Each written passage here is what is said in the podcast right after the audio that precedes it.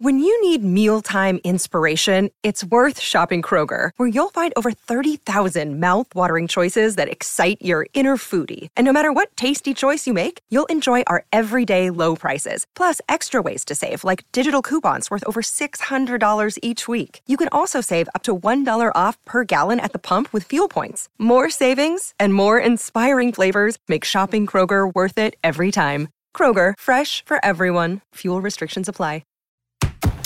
This is the Royal Blue Podcast from the Liverpool Echo, giving you the inside track on all the big talking points from Goodison Park.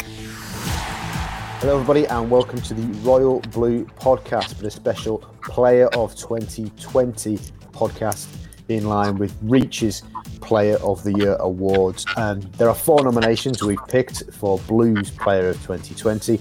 We'll each pick our winner. Uh, but then, of course, it is all about you guys and casting your vote. And the link to cast your vote for Blues Player of 2020 is in the podcast description on here. So, the four nominees uh, for Standout Everton Player of the calendar year are Mason Holgate, Lucas Digne, Richarlison, and Dominic Calvert Lewin. Uh, I will go first, chaps, and I think you know many people listening to this would agree. Uh, for me, the player of 2020 in Royal Blue has been Dominic Calvert Lewin, scoring for fun at the minute. Uh, had a, a, really strong period when Ancelotti sort of at the start of the yeah, slowed in the restart, didn't he? Didn't score in those final nine games, but he's scoring like a house on fire at the minute. 11 in the league.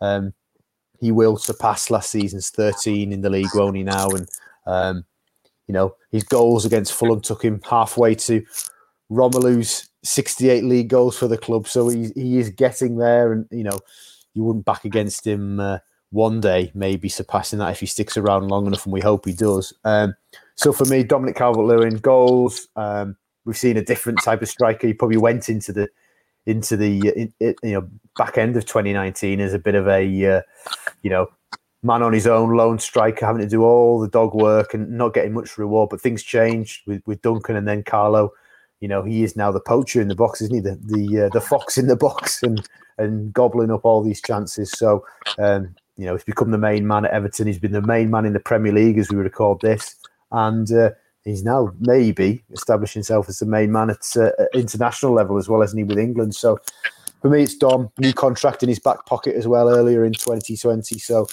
you know, he carries that number nine uh, jersey really well because it carries a burden with it. But he's uh, he is uh, living up to the billing uh, that comes with that number. Um, Sam, so I, I picked Dominic. Richarlison, uh, Lucas Digne, Holgate, also the nominees. Do, do, you think Dom deserves a nod, or do you disagree with me? No, I think you've got to you've got to go with, with Dom, haven't you? If, if we're going from you know January, which is obviously when Carlo's reign kind of you know got up and running a little bit, and, and since then Dom has just uh, been scoring for fun, hasn't he? Like you said, I was talking about him before and kind of saying that at, at, this rate, if he if he scores like this until the end of the season, he becomes a player who's worth 70, 80 million. And if he if he and the rest and the, well, that's remain. And I think if he scores like that again next season, then that's a player worth hundred million upwards. And he he just looks totally different, doesn't he? Obviously, players mature, and and and, and that's just a natural thing. But you know, from the even was watching back those goals when we won three two against Watford uh, when David Unsworth was on, was in interim charge, and you know it's not just the hair that makes him look like a totally uh, a totally different person. He, he's bigger um, physically, he's more powerful, and he's just getting in those positions that you want him to be in. And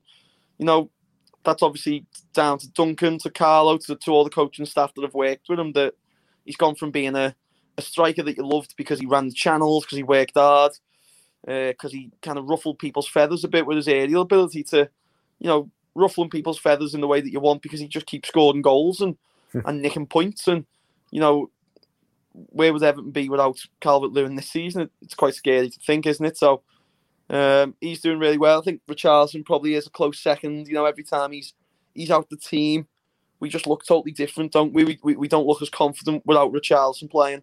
We don't um, win. no, exactly. we, we don't win. So, and again, you know, those the Burnley game, the Fulham game, the connection that them two have, you do wonder would Richarlison be the same player without Calvert Lewin and, and vice versa. So the two of them had a really strong 2020, but we uh, we, are going to need them to kick on through December and January if uh, if we want them to if we want Everton to, to achieve the goals really. But who'd have thought Calvert Lewin would have scored this many goals in, in this calendar year? If, if someone probably would have suggested it in January, you, you, you probably would have laughed them off. But he's just been superb. Con, uh, just a reminder for you, pal. Then the, the four nominees: Calvert Lewin, as, as we've both spoke about, uh, Richarlison, Lucas Digne, and Holgate. Do, do you have a difference of opinion, or, or is your your nod, your uh, your vote going for uh, for DCL? No, I think it, it, has got to be DCL, hasn't it? I think 2020 was the year where he, he firmly shut up the critics and, and, and shut up the doubters who didn't believe he was quite good enough to lead the line for Everton. I think you think of when Carlo come in, he said, you know, Duncan Ferguson's reign and and if uh, Carlo come in, there was a lot of kinds of people saying, well, we need to centre forward. Carlo needs to be get number nine. Mm. Coming to Calvert Lewin's good, but he's not good enough to lead the line for Everton Football Club. And I think you know you look at the year 2020 as a whole, it has been the year where he's he's mainly he's made them critics eat their, eat the words because everything that has been thrown at him, he wasn't good enough. He doesn't score enough goals. He's not a natural finisher. He, he certainly ran down the throat so so far this season because he now looks like a natural finisher. He scores goals. And I think the big thing for me so far this year is he's been a natural finisher in terms of the goals he's scoring, a proper centre forward goals. You think of the one against West Brom where it's his back and, and it goes in, you know, that, that's proper centre forward play, isn't it? You know, it's yeah. the, the best centre forward score them type of goals. And I think he's now started adding them goals. He's got Richarlison putting them on a plate for him. And I think although the, the three have been good, and I think Michael Keane probably a little bit unlucky maybe not to make the final yes. four. He's had a really good 2020. Um, he's the standout man for Everton and you know, you think of the impact he's had and how far he's come on and how good he's done. You can't not give it to him. It's as simple as that. His task now is to become even better in 2020 and kick on even further. Yeah, I think everyone certainly certainly of his goals this season. Uh, I think every every every goal bar one has probably come inside that six yard box, hasn't it? He doesn't seem to be uh, he doesn't seem to leave that uh, that area of the pitch. But um, in terms of you know and Con Sam uh, kind of rightly you're there saying, you know, he, he sort of um, proved the critics wrong. You know, I think if if many of us, if, if not all of us, are being honest, have had doubts over him during the course of the uh, you know course of his Everton career. You know, I, I was I went to Germany to, to watch a preseason game with Mainz and we played Sevilla, and yeah, it's preseason and you have to take everything with a pinch of salt, but equally you can't you can't sort of ignore what you see and he come back in, played against Sevilla, and missed a couple of really, really good chances, chances that you would want an Everton number nine to take. And I sort of left the stadium that day thinking it could be a tough season if we don't go and get somebody to at least support him while he develops. But um, you know, after after a sort of slowish start under Marco last season, he he just came alive, and then 2020 has been his year, hasn't it?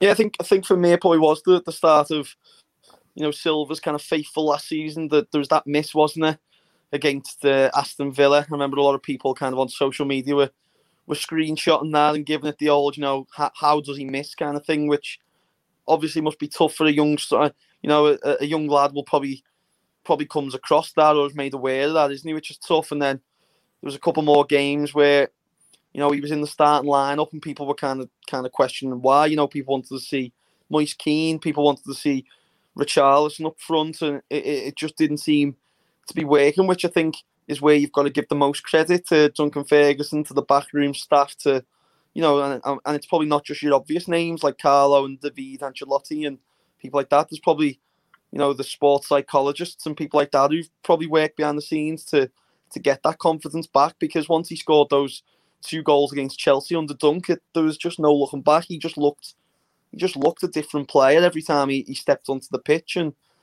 you know, I, th- I think when the Burnley game was on yesterday, I'd, I'd done that thing where you just momentarily nip out the room or, or I'd nip the toilet. And, and when I heard that, that we'd scored, I just knew straight away it was Calvert Lewin. Do you know what I mean? That's just the way it's going at the moment, isn't it? So you don't even need to think twice. You just know he's going to put the ball in the back of the net. And as you said, some of the chances he's had this season, when when it goes near him, when it goes near his head, when he's kind of got a chance on goal, you're now expecting him to score. Whereas, you know, it's remarkable to think 12 months ago, probably if you put him through six yards out, there'd still probably be people in the stadium thinking he could miss this. But he, he's just so in form, and you know, you've just got to hope that if he does hit a patch where he's not scored, which every striker in, in the history of the game has done, uh, you, have just got to hope then that he, he can bounce back from it, which you know, will then I think elevate him into the category of being, you know, a top top striker who can go through little patches but then bounce back and, and score even more goals. You know, like what we've seen Harry Kane's and and Sergio Aguero's and, and, and players like that do. So it's really exciting. It's, it's so exciting to have a front two of him at Everton at the moment in terms of him and Richarlison, you know, because they are the, the, the kids really, aren't they, in terms of the footballing age. They're, they're so young and, and they're learning from people like James, you know, Mason Holgate, who, who's also included on this list as a is a very, very young man as well. Lucas Digne is still only what, 25, 26? 27? Yeah, maybe? 20, 27 now, I think, isn't he? Yeah. Yeah. You know, so in, into the prime of his career. So if, if we can get that consistency out of the whole team, and you know, not just Richarlison, Calvert Lewin, and and a few others, then it's exciting times to be an Evertonian. Wouldn't it be great to see an Everton player as the Premier League top scorer at the end of the season as well? Mm. Con, just the last one, pal. Uh, is Lucas Digne or, or Mason Holgate are they uh, are they unlucky to have been snubbed by uh, by us three here? I don't think so. No, I don't think they can. Anyone can complain. I think Calvert Lewin's just he's been the outstanding performer, and I think Richarlison you know, like we alluded to, you know, earlier, we don't win without them. there's no bigger, there's no bigger compliments in football the if your team doesn't win without you. So I think them two have they've performed well and, they, and they've certainly, you know, they they've come on leaps and bounds. I think in terms of making making Holgate leadership qualities and, and how he's matured. You, you see him with the captain's armbands and stuff. It, it's clear he's made his mark. But no, I think um, I think DCL and, and Richarlison are so far ahead of anything that we've seen in the year 2020 for Everton, and you know them, them two rightly take the top two places. Who's um? This is the last one actually. Who uh, who's going to have a good 2021? Jonas Lössl, Fabian Delph.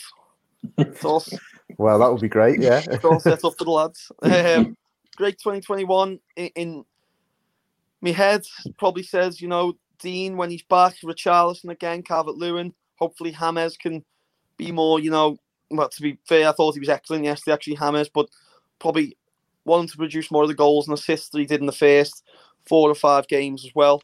I think if they all perform, and maybe as Connor mentioned before, if Michael Keane keeps on with his consistency, mm. if that gives us that spine, then that's exciting. Me, me heart would probably pick out three names of Jordan Pickford. I think he's returned to form in the last few games, but you know the the, the, the kind of media scrutiny on him and you know the obviously the the Virgil van Dijk incident, which you know just happens in football sometimes.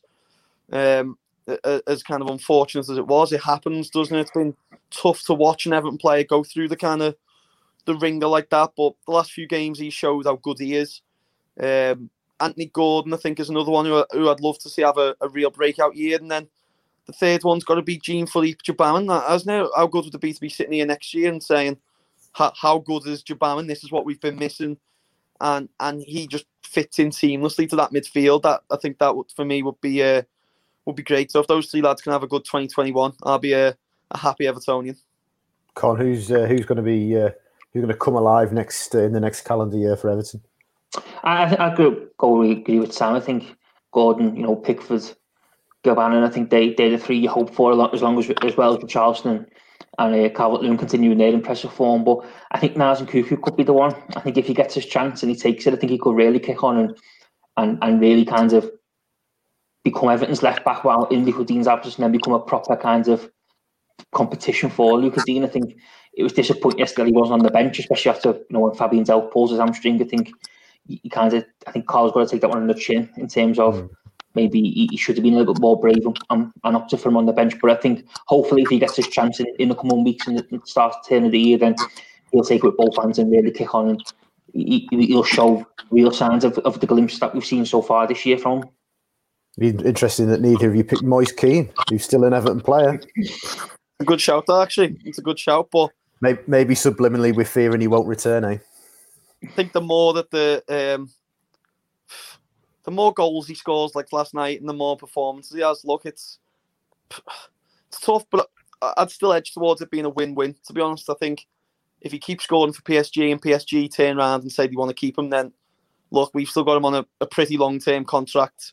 One of the richest football clubs, if not the richest football club in the world. Let's hope that we could get close to, to doubling our money for a player who has only scored, you know, a, a couple of Premier League goals. So, but on the other hand, then if if Marcel and if Marcel Brands and Carlo Ancelotti are totally set on keeping him, and he comes back, then he's he's going to be full of confidence, isn't he? Because it does seem to be working out for him at PSG. So yeah, probably want to keep our eye on close to the time, but I'm I'm not too sure we'll see him in, in an Everton shirt again. Okay, let's uh, leave it there. But this pod has obviously been about 2020, and our unanimous vote goes to Dominic Calvert Lewin as Everton's player of the calendar year. But of course, we want to hear from you. Uh, as I said, details of how to cast your vote in the podcast description. Uh, you have until December the 17th to get your vote in, and the winners will be revealed on December the 21st. So I think we're all expecting that Dominic will come out on top, but maybe not. Let's see. Thanks very much for listening. This has been the Royal Blue Podcast. You've been listening to the Royal Blue Podcast from the Liverpool Echo.